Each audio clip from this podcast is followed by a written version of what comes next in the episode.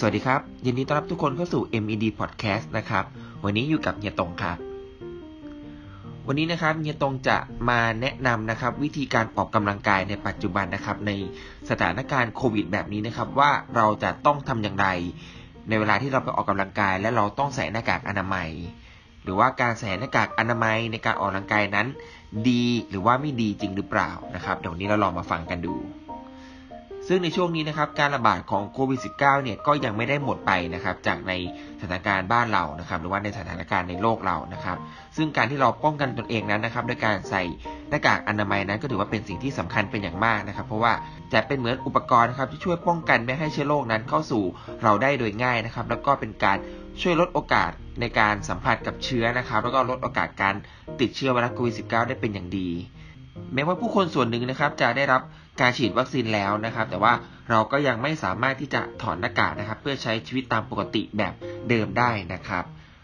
ซึ่งการออกกำลังกายนั้นก็เช่นเดียวกันนะครับ การที่เราออกกำลังกายนั้นเนี่ยเป็นการทำให้ร่างกายของเราแข็งแรงถูกไหมครับ การที่เราสร้างกล้ามเนื้อลดความอ้วนทำให้หัวใจของเราแข็งแรงนั้นก็เป็นการป้องกันโรคอีกทางหนึ่ง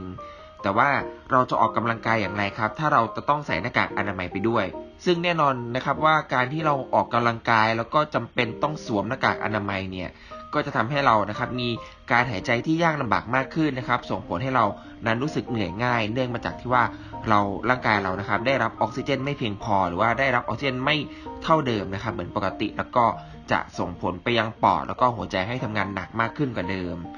แต่ทั้งนี้ทั้งนั้นนะครับก็ขึ้นอยู่กับแต่ละบุคคลด้วยว่ามีความแข็งแรงของอวัยวะมากแค่ไหนนะครับ รวมไปถึงชนิดของหน้ากากที่เลือกสวมใส่นะครับ ว่าสามารถป้องกันหรือว่าสามารถยินยอมให้ออกซิเจนผ่านเข้ามาได้ง่าย หรือว่ายากเพียงใดนะครับ แล้วก็สำหรับผู้ที่รักการออกกำลังกายเป็นประจำหรือว่านักกีฬานะครับ ก็จะเป็นต้องมีการฟิตซ้อมร่างกายอยู่เสมอ อาจจะมีความสามารถในการปรับตัวเพื่อให้สามารถทนต่อการหายใจที่ยากลำบากได้ แต่อย่างไรก็ตามครับ การที่เราสวมหน้ากากขณะออกกำลังกาย ก็จะทำให้คนเหล่านั้นนะครับ มีประสิทธิภาพในการที่ออกกำลังกายนั้นลดลง แม้ว่าในปัจจุบันนะครับ จะมีการคิดค้นหรือว่าประยุกต์ให้หน้ากากนั้นนะครับ สามารถรับออกซิเจนได้มากขึ้นนะครับ แต่ว่าสุดท้ายแล้วนะครับ การที่เราออกกำลังกายโดยการไม่ใส่หน้ากากอนามัยนั้น ก็ทำให้เรานั้นมีร่างกายที่ฟิตได้มากกว่า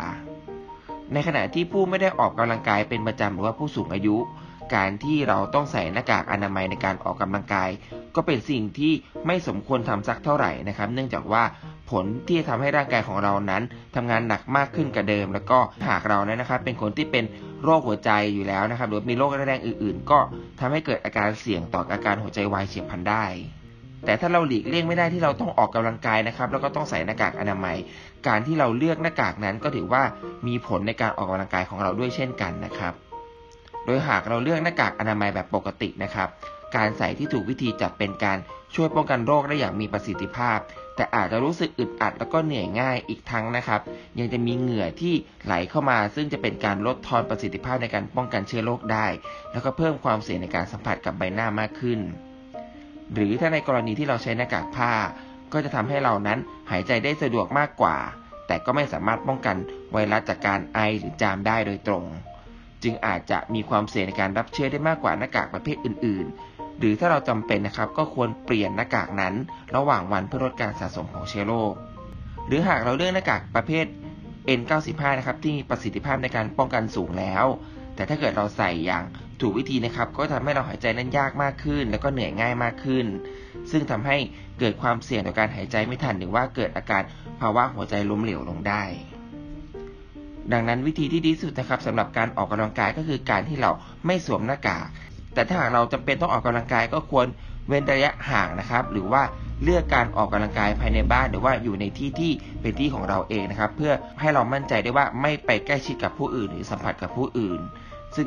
จะเป็นการส่งต่อเชื้อไวรัสนั้นมาถึงเราได้ แล้วก็ถึงแม้ว่าบรรยากาศอาจจะแตกต่าง หรือว่าไม่คุ้นเคยลงไปบ้าง แต่ถ้าเราอดทนแล้วก็ปรับตัวนะครับในสถานการณ์นี้ เราก็จะผ่านวิกฤตนี้ไปได้เช่นกัน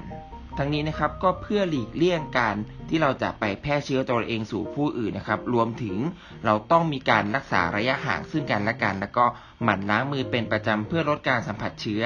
แล้วก็เพื่อให้มั่นใจว่าเรานะครับปราศจากจากไวรัสตัวนี้ในขณะที่เรากำลังออกกำลังกาย เสริมสร้างสุขภาพร่างกายเราให้แข็งแรงอีกด้วยนะครับ แล้วก็หวังว่าทุกคนนะครับจะนำวิธีการเหล่านี้นะครับ ไปประยุกต์ใช้ในการออกกำลังกาย แล้วก็ใช้ในชีวิตประจำวันของเรานะครับ แล้วก็กลับมาพบเฮียตรงได้ใหม่ครั้งหน้านะครับใน MBD Podcast วันนี้ลาไปก่อนแล้ว สวัสดีครับ